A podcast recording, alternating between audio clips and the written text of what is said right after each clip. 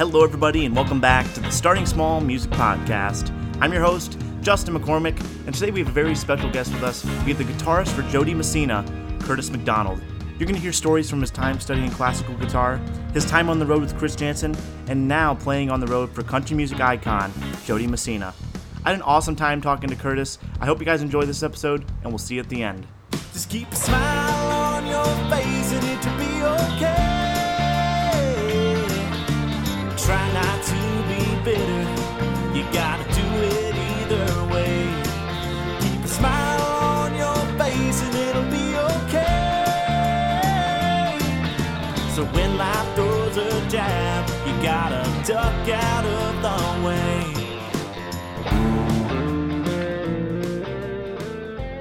How you doing today, Curtis? I'm great. How are you? I'm doing awesome. So, uh, getting right into your story, you grew up uh, in where and what was your childhood like? Um, I grew up in South Carolina. Um, moved around quite a bit, but all basically in the same area of South Carolina. Um, started off in a really small town and then eventually moved to Myrtle Beach, um, which is like a super touristy, you know, a lot of mu- my fellow musicians have played Myrtle Beach. Um, and started playing guitar when I was 13. Um, my brother is a musician as well. And originally I wanted to play bass, but he kind of convinced me to play guitar um, because he's a guitarist as well. Yeah. Um, and, uh, you know, just started playing in church when I was about uh, 14 or 15, playing with a lot of musicians who were way better than me. And then started playing in like um, bands when I was 16 and eventually um, did like the wedding party event thing. Um, went to college for classical guitar in South Carolina, um, place Cool. called Conway, uh, Coastal Carolina University.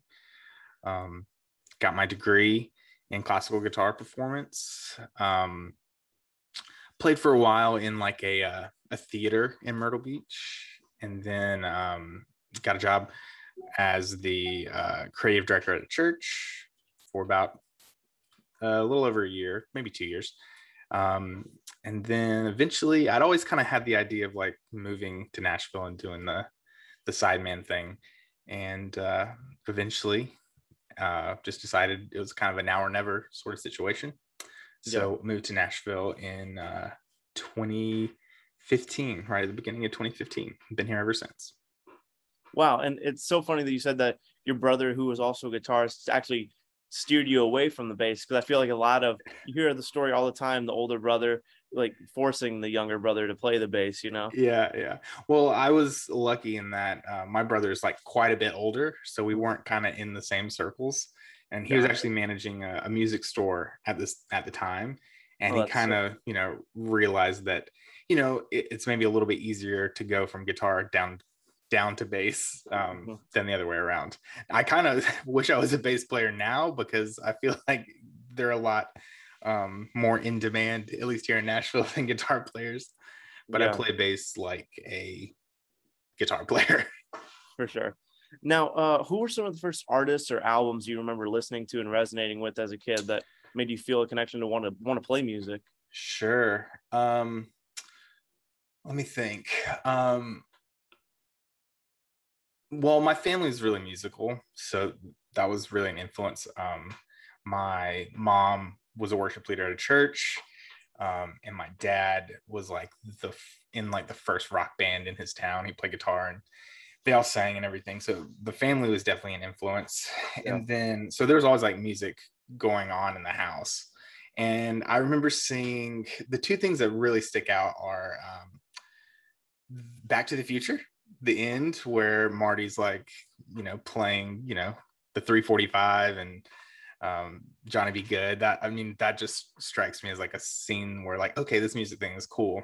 Right. And the second thing um, was Aerosmith did a Super Bowl performance in like I think 2001, and so I would have been like 12 at the time, and I remember seeing it and be like, "Oh, these guys are so cool." And Mhm. so uh, right before I started playing guitar, I think one of the first records I bought was um, Aerosmith, Yeah. and then um, the other one was Goo Goo Dolls. I was a really big uh, Goo, Goo Goo Dolls fan. So those were kind of the two records that got me into sort of music, guitar specifically. And then um, my dad went on a business trip to uh, Las Vegas, Mhm. and he met a guy in a coffee shop, and he he was talking to him, and he told him that I just started playing guitar. And the guy said, "Oh, he's got to check out this guitar player named Eric Johnson." Mhm. And so my dad went out and bought an Eric Johnson CD, and that was Venus Isle, and brought it home for me. And that would just like blew my guitar playing mind. And that was like kind of the first like guitar music that I got into.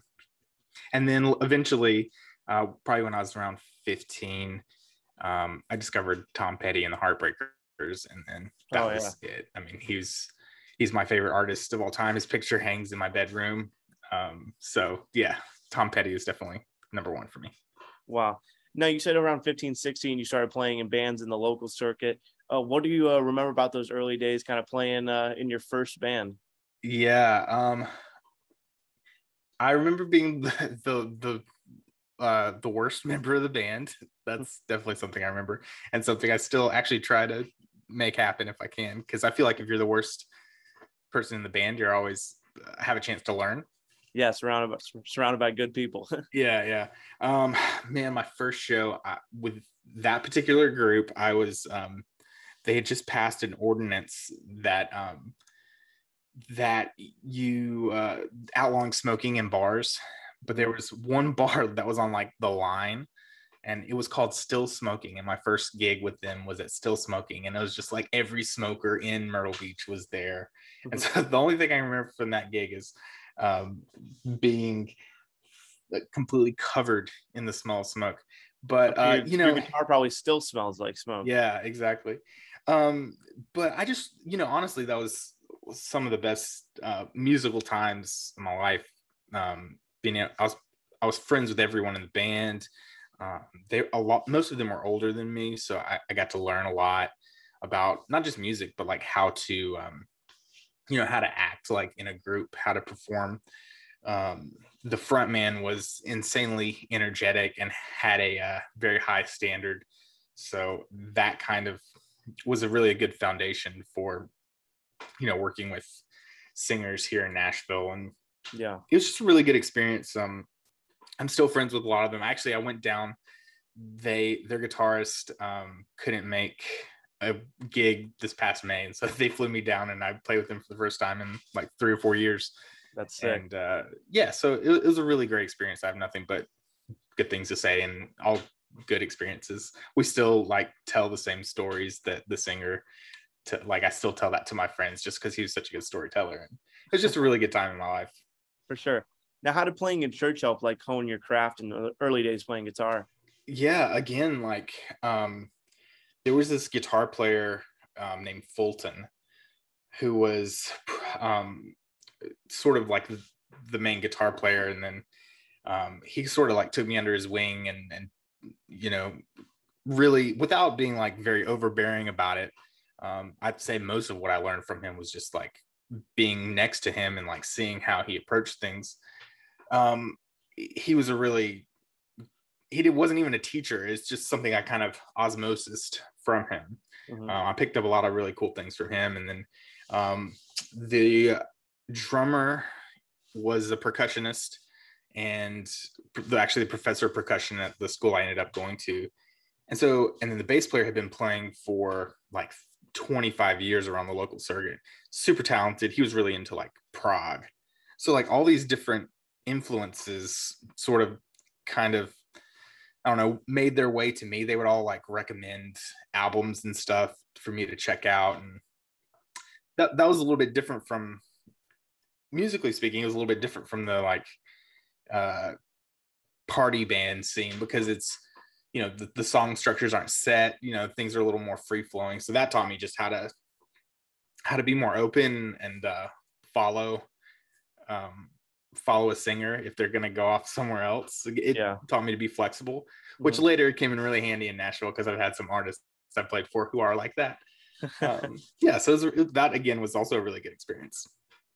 Now uh you decided to move to nashville and you said like you wanted to move to nashville to be a sideman was that always your idea you never had the idea of wanting to be like the front man the tom petty of the band Mm, no, no. Um, I feel like sidemen get kind of the best um, of both worlds because um, we get to be rock stars for you know 90 minutes, Mm. and then when the show's over, no one knows who we are. You know, um, actually, this sleep past on the bus no press all day Exactly, exactly. No one bothers us at dinner.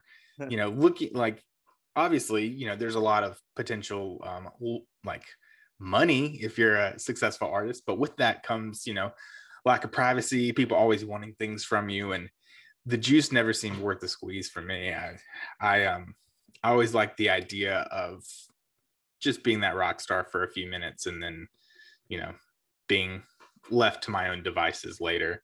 for sure now what was that decision like to move to nashville and pack packing it all up from south carolina Well, I I just I'd been married for um about a year. Actually, we came here to Nashville for our year anniversary. And we were just thinking about like, you know, if if I didn't at least try, I felt like I would have always regretted it. Mhm. Um, and I didn't want to look back, you know, 20 years from now. Um, and and and live a life of regrets. So um, I was very open with my wife when we even just start first started dating. I was like, hey, I, I want to do music as a career. Um, so if that's not something you're prepared for, better to know now. So she's actually always been really supportive. And so she kind of felt the same way. We both liked Myrtle Beach, but you know, we didn't love it.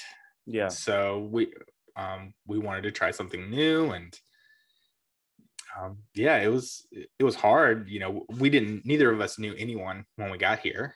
Um my wife um basically was supporting us financially when we moved here because I was not Mhm.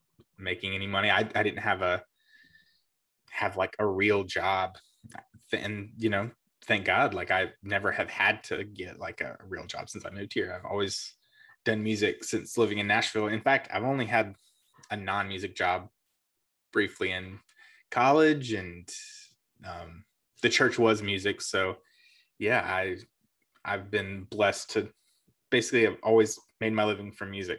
But it was really hard the first um really the first year and a half yeah. and you know as if any of your listeners are professional musicians they know it's a lot of times it's feast or famine you know um, Right. there's still like obviously you know 2020 and part of 2021 uh, was definitely on the more famine side of things but luckily things are starting to pick back up Hey, I hope you guys are enjoying this episode, and I'd like to take a pause to thank this week's mid-break sponsor, Snailax. Their name says it all. Slow down your fast-paced life to a snail-like pace. As touring musicians, it is crucial that you keep your body loose and relaxed on the road. And that's why Snailax offers an array of health and personal care products that are designed to target specific areas of your body, ranging from your head, neck, shoulder, back, and lumbar down to your feet. I personally use one of their massage guns, and I have to tell you, it really does rejuvenate you. They're currently running a fall sale, so use code AS30 for 30% off your next order. Check them out for yourself at snailax.com. That's snailax.com, and enjoy the rest of the episode.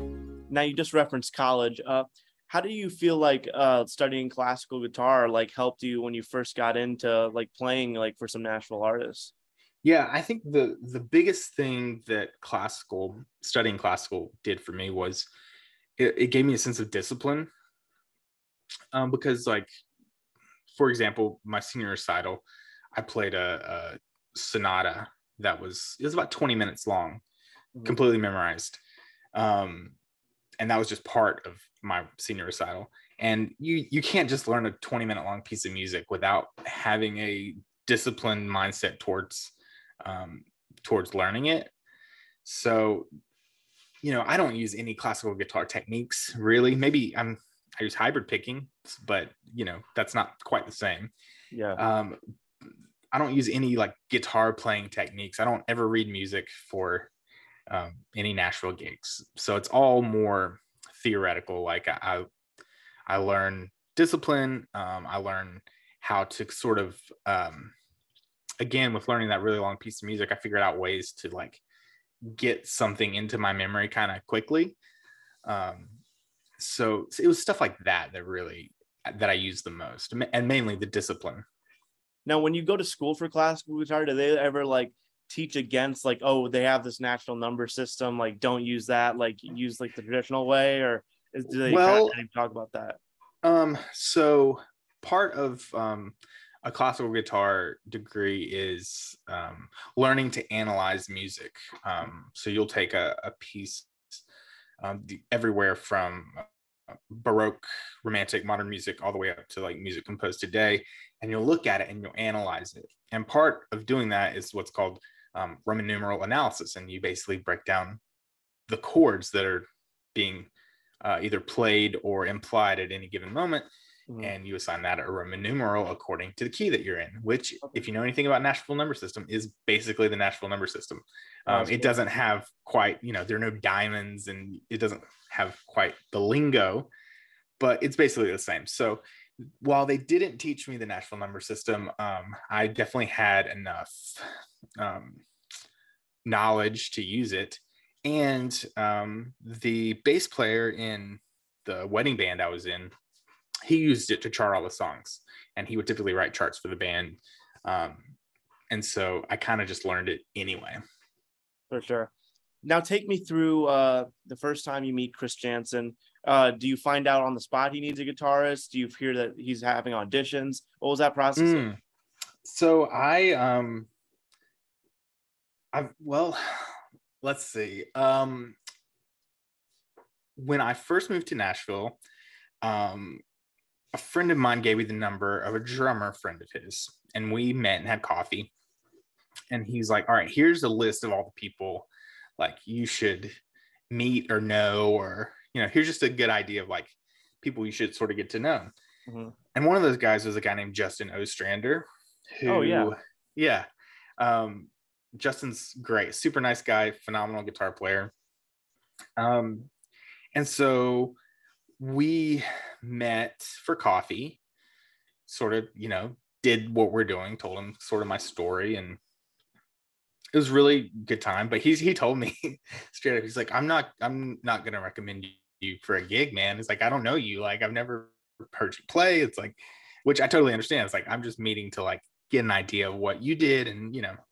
so a couple months later, he messaged me and asked for my number, and I guess he was in a bind, and he was uh he needed a guitar player for an artist that for CMA Fest, Mhm. and so he ended up recommending for the for the gig, and it was possibly the worst gig I've ever done. It was, you know, nobody in the band was prepared. Um, I broke a string on the second song, which never happens. Um, but really, what made it bad was just the band did not give the music um, the care that it, it deserved. Except I did. Um, I learned the songs, I had them down. And at the end of the gig, the artist was very appreciative of me and very disappointed in the rest of the band. Mhm. And um, so she basically gave Justin, told him that I, you know, did a good job and, you know, was, she was glad that he had recommended me. And then maybe um, a couple months later, I get a call from uh, a guy named, uh, oh man, I forget his name. Uh, but I get a call from uh, David Lee Murphy's manager saying that uh, Justin had recommended me for a gig. I was like, Mhm. he wanted me to fill in for a couple dates, I think in Canada. And so I had those on the books. And then two weeks later, um, I'm trying to think who called me originally. I think it was Chris himself just called me out of nowhere um, on a Sunday. I was like, "Hey, this is Chris Janson. I um, Justin Ostrander recommended you. Um, I need a guitar player Wednesday. Their their guitar player is like having some health problems or something." Mm. And he's like, "Yeah, uh, we're playing iHeartRadio. It's like twenty thousand people. Um, can you play on Wednesday?" And so I was like, uh, "Sure, yeah, my sister was in town um, and my brother-in-law, and it was like I said, it was a Sunday, and so I was like, sorry guys, I gotta just lock myself in the practice room for the next three days. Yeah. And I did. And so that the show went well. Um, and then he was like, Hey, we're playing the Opry on Tuesday and the Ryman on Wednesday. Do you want to, you know, go on the road with us? We're going on the road with Sam Hunt um, in like June. And we need, you know, we'd want to keep you on. So that's what happened. I had to call um, David Lee Murphy's manager and be like, "Hey, man, sorry, I just had like a bunch of dates come up with Janson, and you know they knew each other, so it wasn't like a big deal, Yeah. and everyone was it was all good. But I owe my whole career basically to Justin Ostrander, so I'm very thankful. It's really funny you bring up Justin Ostrander too, because I mean, he, he doing all the session work for Chris. I mean, how did you Yeah. feel having to replicate those just crazy Ostrander licks and tone on the road? Yeah, you know, I feel like that's something I kind of, you know, I am not the best guitar player on the planet. There are there's a fetus on Broadway who can play better than me. um, but you know, I come prepared and I'm on time and I try to to nail the sounds and and, and get it feeling right, you know. So definitely I have learned a lot of his parts, a lot of Justin's parts, and they're always really cool. Um, he did make me buy a pedal because there's uh one part in uh the title track off of Chris's record. Um, it's called Everybody, and he's That's got this very specific. Yeah, yeah, he's got this very specific like whammy part. Um, but I knew he did it with a uh, Electro-Harmonix pitchfork because it's like a really quick down and up. Mhm. So I had to buy that pedal just to play that one song. But you know that's part of the fun of of doing that. So Justin's parts are really great, and uh, you know it's always fun to learn his stuff. Now, I actually saw you play live back in my hometown, South Bend, Indiana, on Jake Owen's Life What You Make It tour. And oh, cool. yeah, and a few weeks after that, I remember I had a songwriting session with Benji Harris, who was playing guitar for Jordan Davis at the time. And I still remember having a conversation. I was like, who was that playing for Chris Janson? He was just tearing it up. And literally, it was during that session that I followed you on Instagram. And uh, oh, cool. uh, what do, what do you remember from that uh, Life What You Make It tour with Jake Owen? Oh man, that that tour was a lot of fun because um we were, you know, it was all base baseball fields we were playing. Yeah. So the cool thing, a lot of times, you know, when you're on a tour and you're doing like an amphitheater, it, it's a lot of times it can just be like out in the middle of nowhere or not close to a lot of stuff. But for some reason, the, the baseball fields are always like, you know, at least the ones we did on that tour were always like kind of in the middle of a city or something. Right. So like I could always like just go walk around and explore. I do sound check and then like until dinner, I just like walk around, grab coffee at a cool coffee shop, walk around, see if there are any music stores or anything. Um, that definitely was the best part of that tour. Um, and I mean, obviously getting to see Jake was really cool and he he was awesome and his band is uh, really good. But uh, yeah, just being able to get out because a lot of it touring can feel like Groundhog Day. You know, you wake up, you go find bre- breakfast, you go to the dressing room, hang out for a little bit, sound check, go back to the dressing room till dinner, dinner, play the show, lather, rinse, repeat. You know, it's all the same thing. Um, Yeah. So being able to get out and explore whenever you can is is kind of breaks up the monotony of it. for sure. Now, I mean, what was the decision like to step away from the Chris gig? I mean, you guys are playing huge shows. I mean, what was that decision like? Um, it was hard. Um, you know, I we were probably gone, I'd say 200 days a year, Mhm. um, which is a lot, you know. And I, you know, I eventually just it wasn't worth my while. So I, you know, I talked it over with my wife and you know, eventually we decided to part ways and man, I still talk to a lot of the the guys in that camp and no hard feelings or anything. It's just it's time for a change, you know. For sure. There's certain art like I there's a drummer named Kenny Aronoff who I've always looked up to because of the way that he, you know, like one date he'd be playing with Elton John and the next day he'd be playing with like Alice Cooper and like he just has this breadth of artists that he plays for and I've always looked up to him for that and always have wanted to sort of do that. And you know, I'd been with Chris for two a little over two years, two and a half years. And you know, it's just I just didn't want to do that forever. And I wanted to play with more artists. And I think that uh when you're gone 200 days out of, out of the year, you don't really have an opportunity to do that. And so now I get the opportunity to play with a little more wide variety of artists and do a, do a lot more things. Because even if I'm on the road quite, quite a bit, I'm not on the road as much, and so people, you know, know I'm actually in town and ask me for stuff. When you're gone 200 days out of the year, even if you wanted to play with other people, everyone thinks you're gone, right. so they don't even ask. You know, it, it's kind of a catch 22. So, what's it like now playing for a country music legend like Jo Dee Messina? yeah it's honestly it's amazing she's um she's one of the best artists i've ever played for she is phenomenal vocally she treats her band and crew really well um it's just a, a really good experience she knows her music too like I, I feel bad for our drummer elton he uh if there's like not a fill. She wants to hear a specific fill you know if or an intro if it's not exactly right she will be like hey it actually goes like this. And mm. so that's very cool to have an artist who's that sort of locked in to what they want to hear. Uh, and she's just a phenomenal singer. Her songs are really cool. Um, everyone in the band except for the bass player and drummer sings um, we don't use tracks. I mean it's all very old school and the like and style harmonies. Yeah exactly.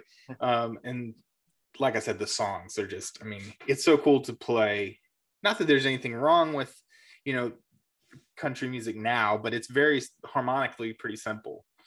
Um her song there's like random chords that come out of nowhere and key changes. You know several of the songs are in like two different keys and it, yeah. it's it's very as a musician it's it's a lot of fun to play. Have you got to see like some like younger fans like now like even getting even more into the set like with Cole Swindell's Heads Carolina coming out? Yeah, I mean, we just did a show this past weekend, and there was like young, you know, her demographic definitely skews on the female side, but there's like young women singing like every word to almost every song, even ones that are kind of deep cuts. And so it is really cool. There's definitely, I think in general, there's a resurgence of kind of 90s country music. Right. Um, people are starting to like sort of key into that a little bit.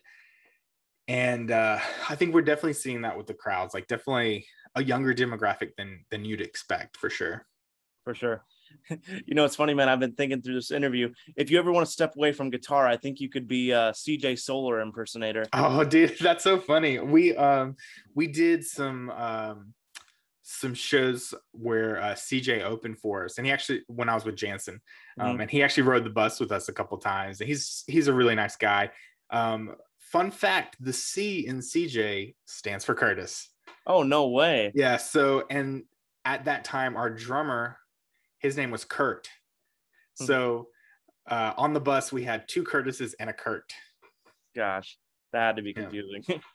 Well, I was Curtis, CJ was CJ, and Kurt was Kurt. So oh, okay. We managed. Yeah. Now, I like to close my interviews by asking all my guests a piece of advice you've learned along your journey to someone that wants to be wants to be a professional musician. Mm, okay. Um, I mean, there's a lot of advice. Um, try to be the worst member of every band you're in. Be on time. Um, be prepared um, I think those are the biggest things I could I can say. Being prepared is probably the single best piece of advice I can give anyone.